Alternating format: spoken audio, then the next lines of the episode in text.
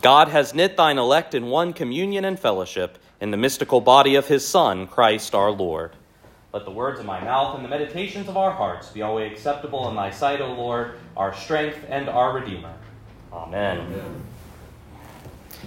This is a day set aside to reflect on the identity of the church, especially as we commemorate all the saints of, of the church who aren't included on our church calendar. And it's also a good opportunity for each and every one of us to consider what it means to be a part of Christ's holy Catholic and Apostolic Church.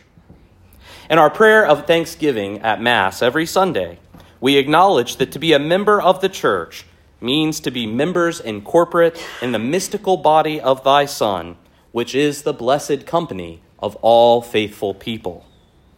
It's a mystical church because, in spite of the visible fractures and unhappy divisions that characterize the church post schism and post Reformation, there is always an underlying and invisible unity that is located not in any of our denominational affiliations, but ultimately in Christ. And so, as a result, we can say that the church includes faithful people, whether they be Baptists or Lutherans or Anglicans or Roman Catholics or Eastern Orthodox or even Methodists.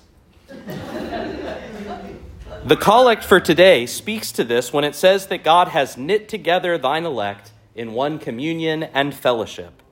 How is it that we are knit together? The answer is through baptism, where we become united to Christ by virtue of his death. Romans 6 tells us all of us who have been baptized into Christ Jesus were baptized into his death. We were buried, therefore, with him by baptism into death so that as Christ was raised from the dead by the glory of the Father, we too might walk in newness of life. Because baptism brings us into Christ, it conveys three benefits to the soul. It remits all sin, original and actual. It heals our nature and it forgives us. Two, it bestows sanctifying grace and the theological virtues of faith, hope, and love, those things that we couldn't possibly drum up in ourselves. And three, it makes the recipient a member of Christ, a child of God, an inheritor of the kingdom of heaven. But the collect implies that those of us who have been baptized still have plenty of progress to make. Grant us grace so to follow thy blessed saints in all virtuous and godly living that we may come to those unspeakable joys which thou hast prepared for those who unfeignedly love thee. One of my favorite Anglican theologians, L.S. Thornton, calls this tension that exists in the Christian life a double polarity.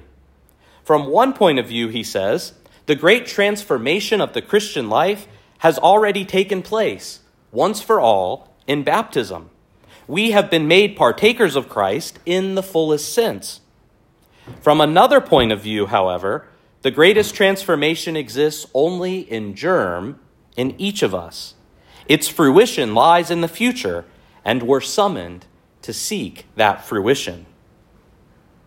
The Christian life, then, is one that acknowledges that we have been saved, that we are being saved, and that we will be saved.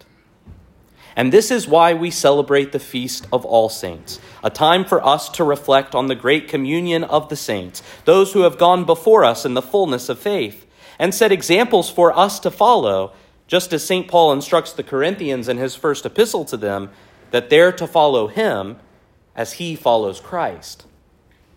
So we meditate on the angels and the archangels, and the patriarchs and the prophets, the disciples, apostles, evangelists, the innocents, the bishops, confessors, doctors, priests, monks, hermits, virgins, widows, and all other faithful Christians who have gone before us, and how we might imitate them as they imitated Christ.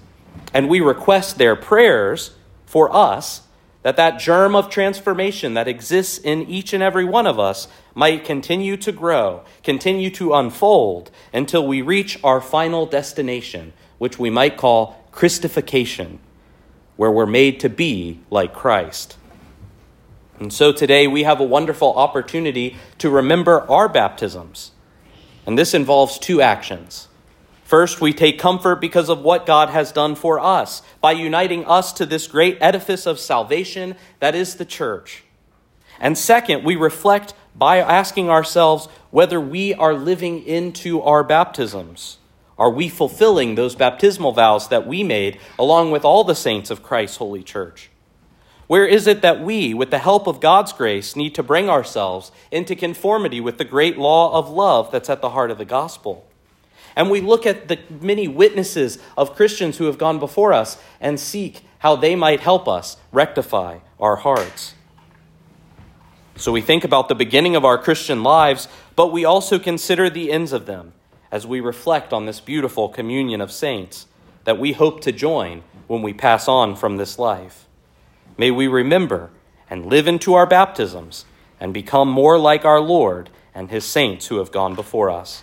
In the name of the Father, and of the Son, and of the Holy Ghost. Amen.